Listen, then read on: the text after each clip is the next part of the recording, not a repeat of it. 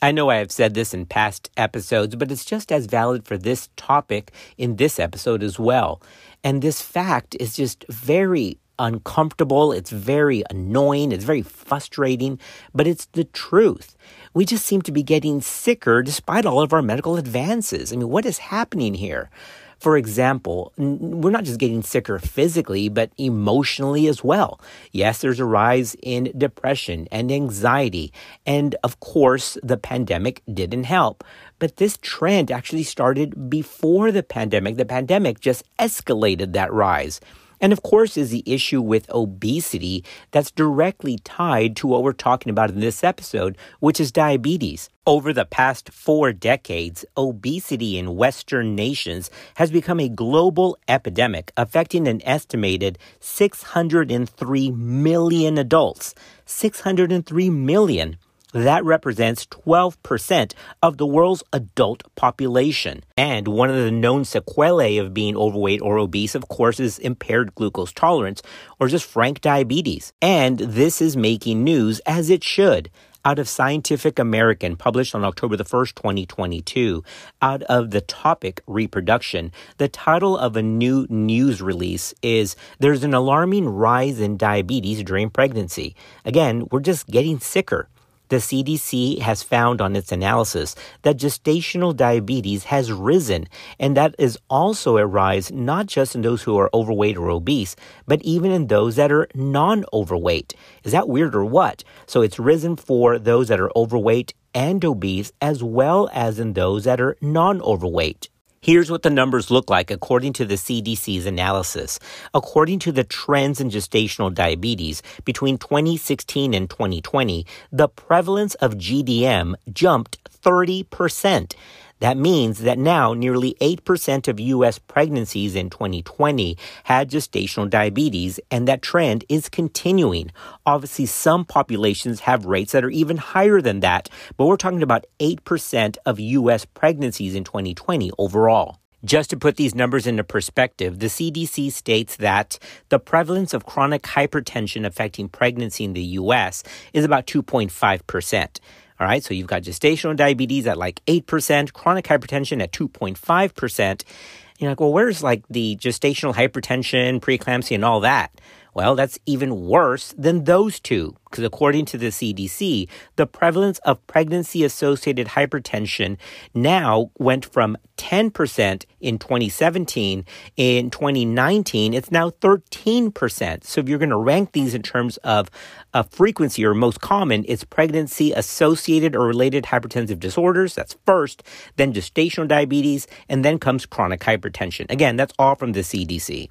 All to say, pre-existing diabetes and pregnancy and gestational diabetes are obviously out there. So we have to understand what's the latest data regarding its management.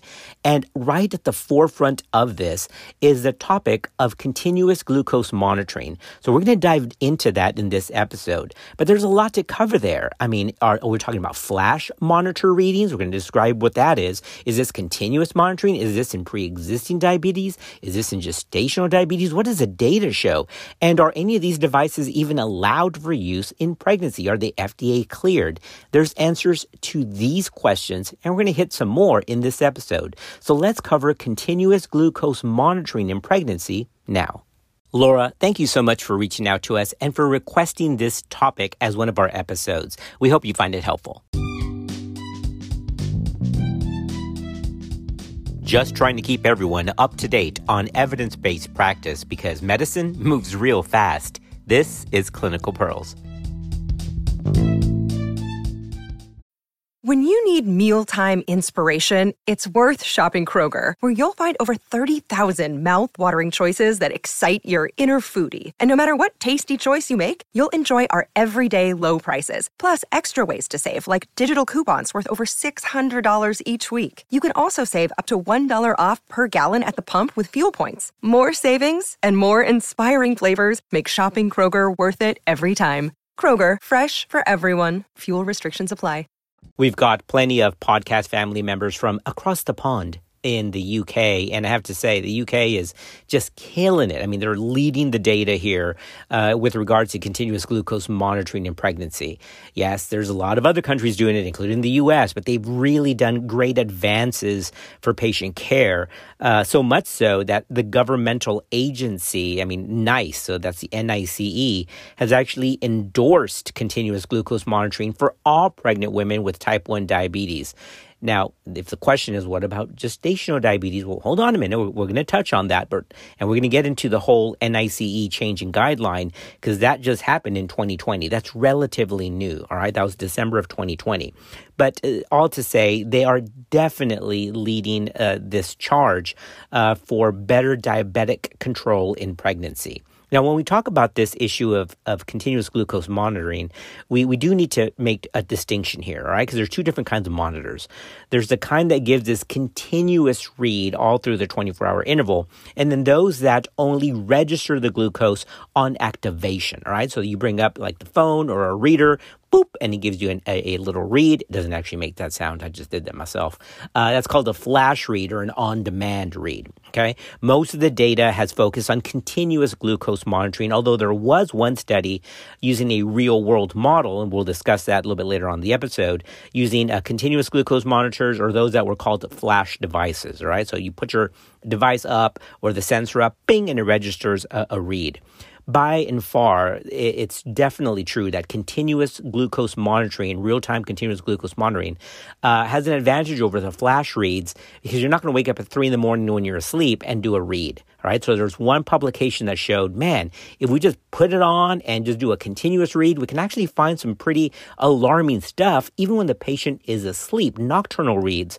And we're going to address that a little bit later on in the episode. Something else that we have to define is a term that we don't really use unless you're using continuous real-time monitors, and that's the T I R, right? That's the time in range. So that's a big deal because while mean glucose is super important, we're going to explain what that means in a minute, uh, independent Independent finger sticks, you see why independent finger sticks are just little dots in time, but it doesn't really tell you the mean exposure of the fetus uh, to glycemia. That's why continuous glucose monitors and time in range, uh, what is the target uh, glucose values that we're looking for here, is critical. So we now know that outside of little finger sticks, the next best thing to get is mean glucose determinations over a period of time. And the best is the time in range, right? The, the time in range means the amount of time in a twenty-four hour interval per day that the patient is at the target glucose values. That is super important because those actually translate to measurable improvements,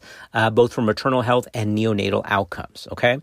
So we talked about continuous real-time monitors, those that are called flash devices, and then we just touched on T I R, even though we're going to get into that a little bit later on in the episode. The last thing I want to discuss is closed-loop systems here for diabetes and pregnancy. That is uh, cutting edge. It is right on the edge of brand new data, but we're not there yet, right? So a closed-loop system is using continuous real-time glucose monitoring connected to a wearable pump uh, that's now like a smart pod. Uh, now they're wireless as well. They don't have a reservoir. They have a built-in reservoir. And then based on what is being read by the real-time sensor, then it distributes insulin on demand. Fantastic. That's called a closed loop system.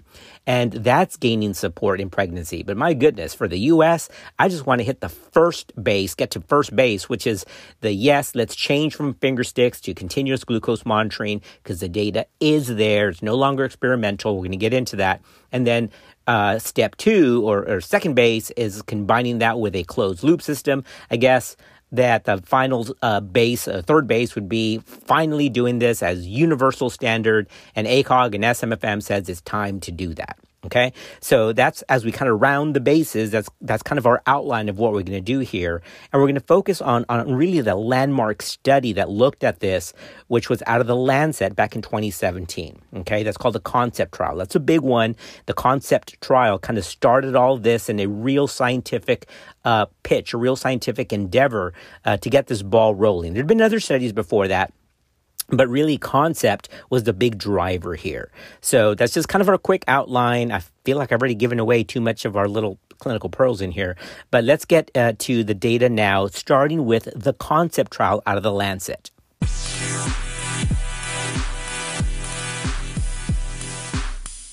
Here's why this whole issue of continuous glucose monitoring makes sense, because we now know that it's not just what your individual finger sticks say, it is the overall exposure of the child, of the fetus, to maternal glycemia, hyperglycemia, over extended periods of time uh, that leads to large for gestational age, macrosomia, and the N I C U admissions because of, predominantly because of hypoglycemia. This is how medicine moves fast. It's not just what your periodic little finger sticks tell you at certain spots in the day. It's the overall time of exposure, okay? So the fetus's overall time of exposure to maternal glycemia or hyperglycemia that is directly related to these effects like L G A, N I C U admissions, and even preterm birth, likely because they're indicated because of other comorbidities. That's, that's not uh, uh, questionable. It's not controversial. Direct link between time of exposure of maternal glycemia levels and adverse neonatal outcomes. That's a given. So not only can we get a better picture of the time of exposure of the fetus to maternal hyperglycemia,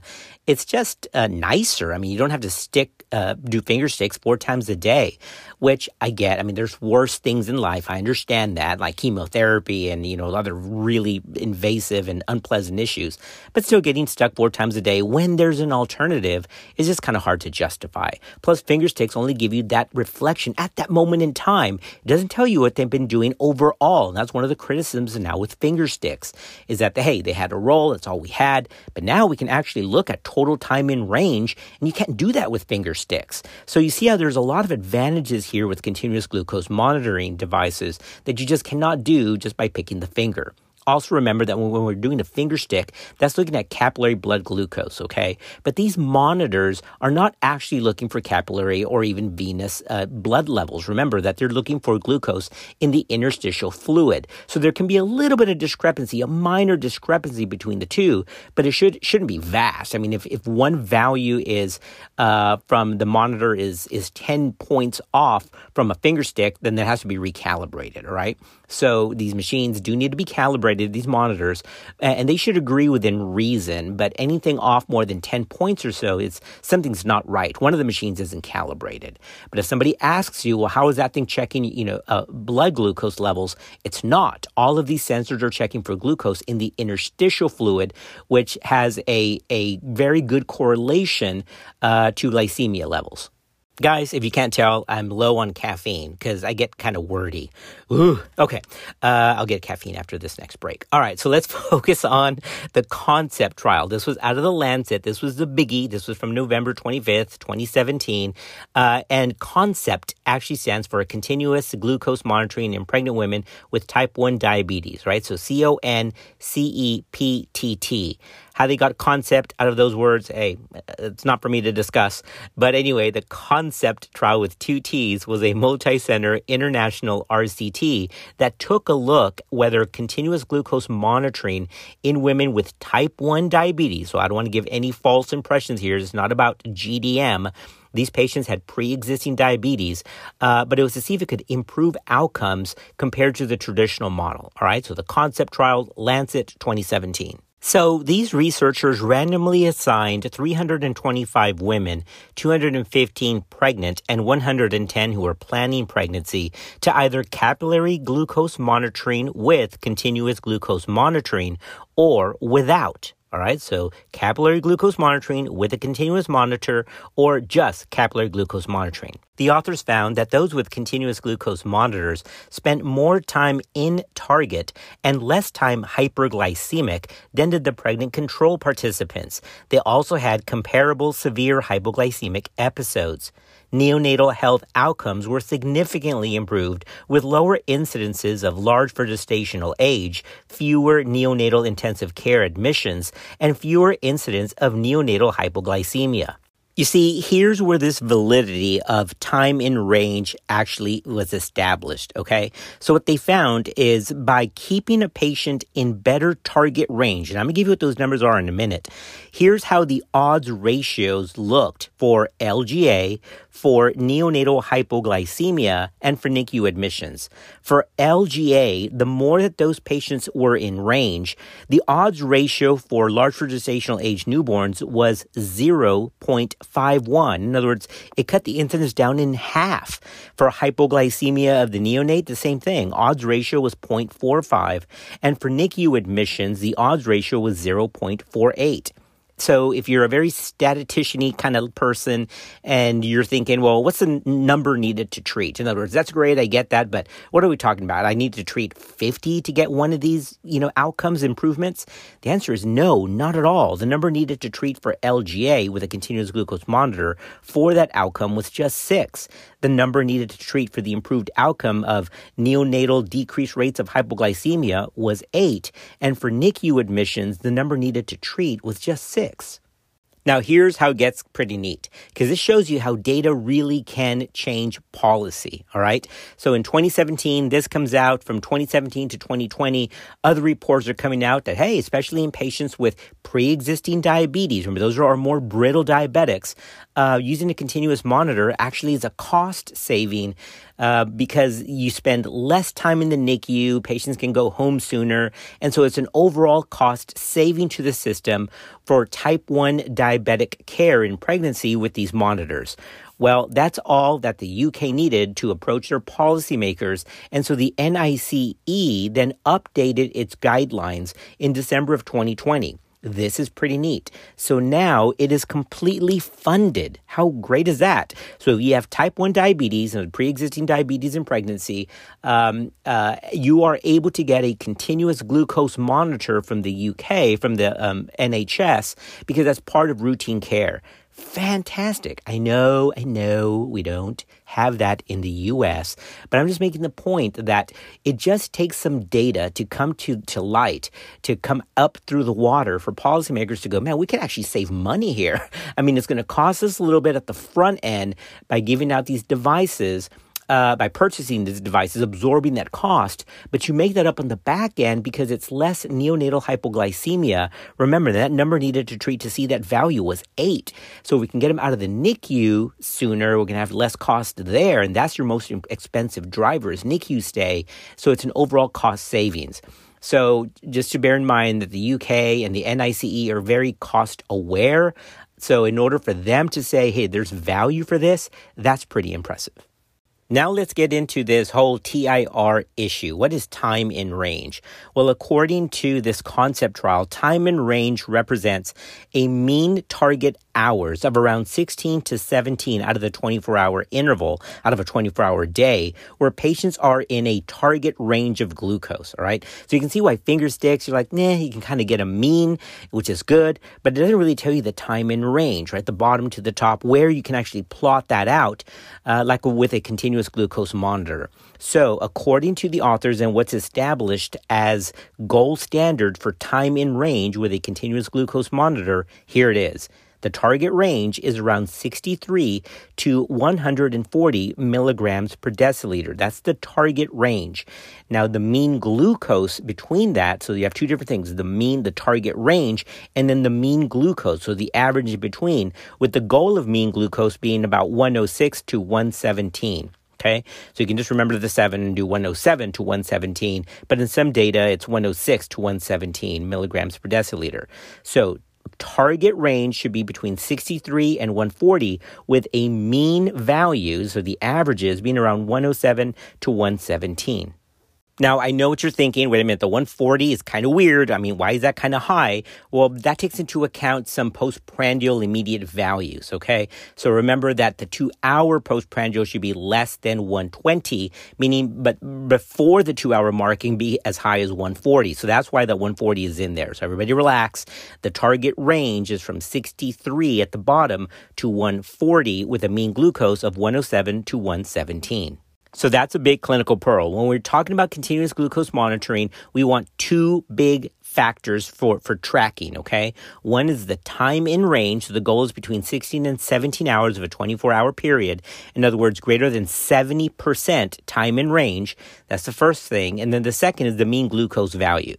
So if somebody asks, I don't even know how to use a continuous glucose monitor in pregnancy, what am I looking for? Oh, very easy. You want seventy percent of the, of the reads to be in range, and you want the mean glucose to be between one oh seven and one seventeen. Another interesting and very important find from the CONCEPTT trial is that any improvement in time in range, as little as five percent, was associated with decreased rates of L G A and neonatal hypoglycemia.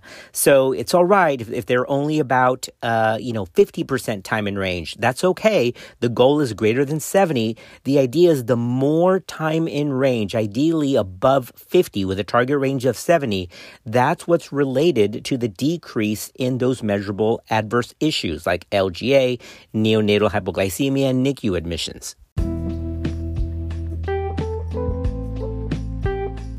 All right, let's let that settle in for a minute. And then when we come back, we're going to talk about putting this into a real world experience. Because remember, CONCEPTT was a clinical trial, very regulated. But how does this work with a variety of different monitors in a real world setting? Well, there's data from twenty nineteen that answers that as well. But let's get to that next.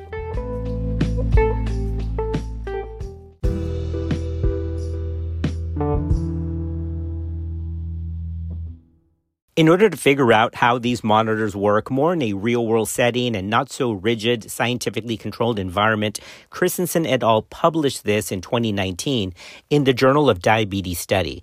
Now, I cannot for the life of me say the name of this journal. You're going to have to look it up in the reference list that we have now because I say it different every time.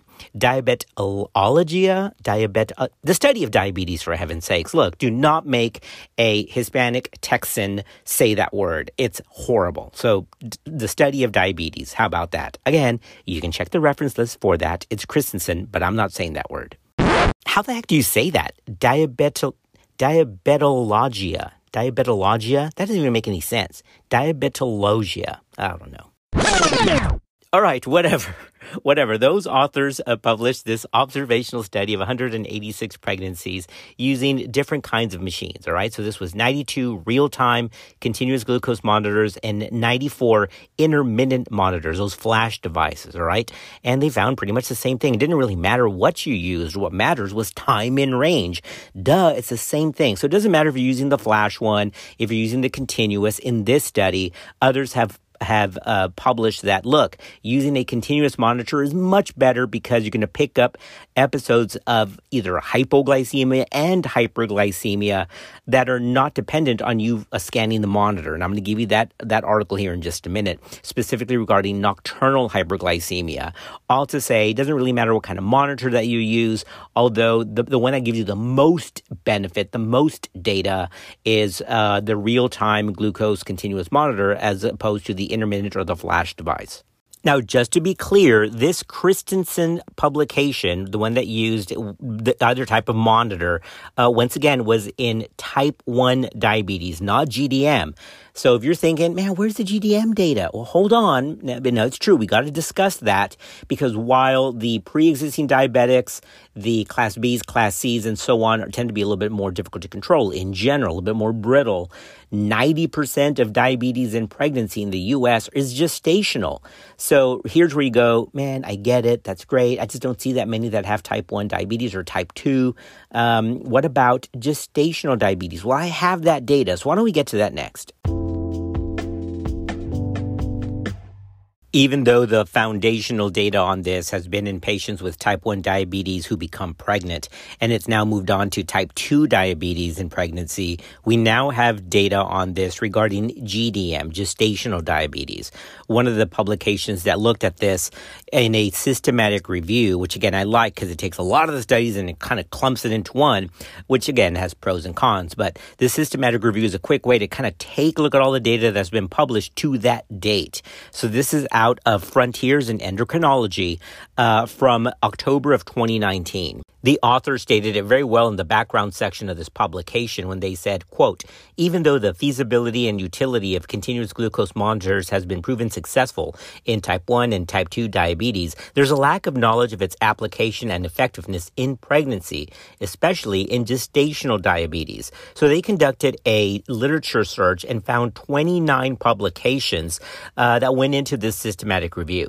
Among G D M patients using these continuous glucose monitors compared to self-monitored blood glucose, that's finger sticks, two randomized controlled trials found no significant difference in macrosomia, birth weight, and gestational age at delivery between the two groups.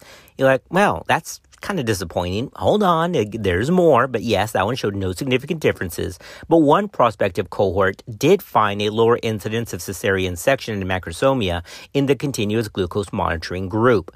As a group, those that use continuous glucose monitors, and it makes sense, this isn't mind-blowing, they were consistently found to have increased detection of dysglycemia and glycemic variability compared just to the fingerstick group. Remember, fingersticks are good, but they're just giving you that little spot in time. They're not telling you, really, the wide variation that occurs, because with the continuous glucose monitoring, remember, you get that T I R value, the time in range. Despite the individual study heterogeneities, the authors concluded, quote, current updated evidence suggests that C G M is superior to self-monitoring of blood glucose among G D M pregnancies.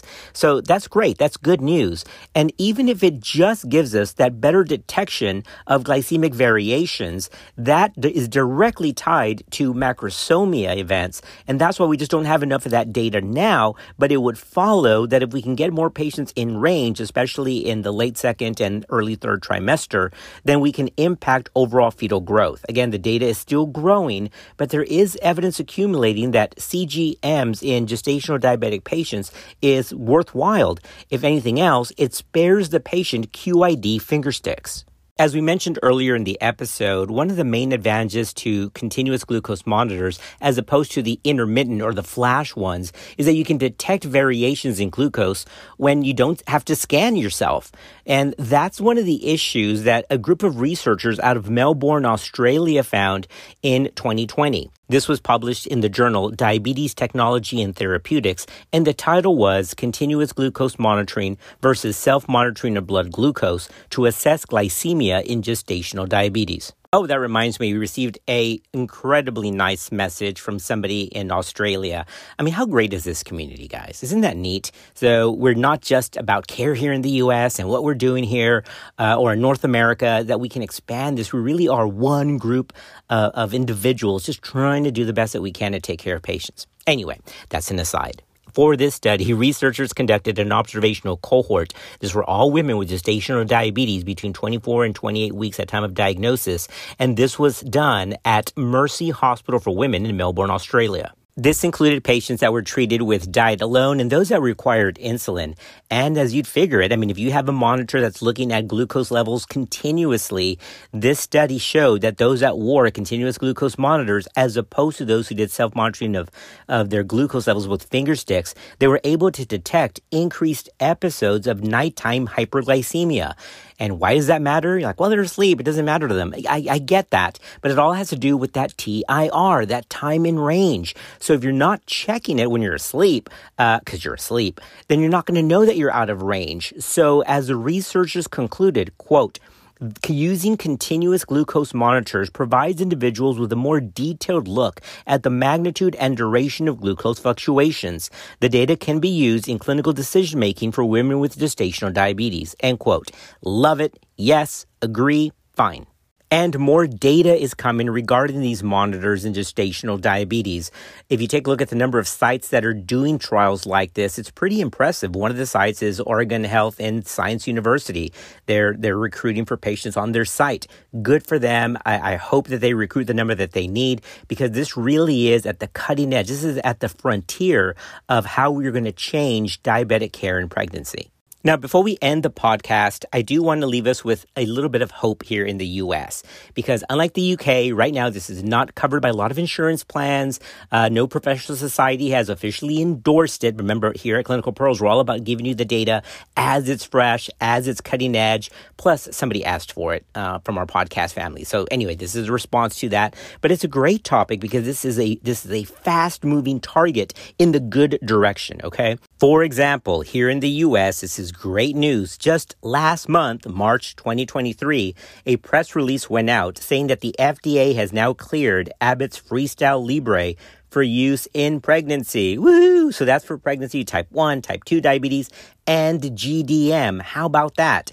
Again, I have no financial interest or proprietary concerns for Freestyle Libre. They're not a sponsor, uh, but just letting you know that that did get released March twenty twenty-three, and it's big because now they say, hey, F D A's got a stamp. You can use these things uh, for G D M care. That is fantastic, and that just happened last month.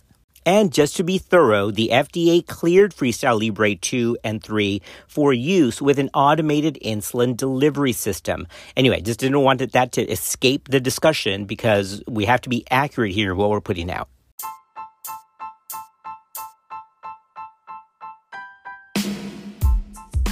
Laura, thank you for your podcast recommendation. I hope you found it helpful. All right, podcast family, we've covered a lot of data regarding real-time continuous glucose monitors in pregnancy. As always, we're thankful for you, and we're glad that you're part of our podcast community. And we'll see you on another episode of Clinical Pearls.